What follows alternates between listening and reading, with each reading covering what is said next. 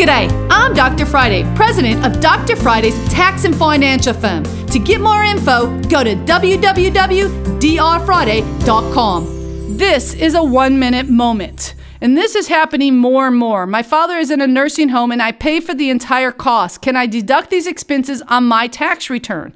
And the yes, the answer is if if you're if you're paying for this person's care and they can't afford it themselves, then that person might be able to be your dependent and therefore their nursing is. If you or your spouse or your dependent is in a nursing or primary care, then the entire nursing home cost, including meals and lodging, is deductible as a medical expense. You may need to look at this because a lot of times people forget that they can take this deduction on their tax returns. Call me 615 367 0819. You can catch the Dr. Friday call in show live every Saturday afternoon from 2 to 3 p.m. right here on 99.7 WTN.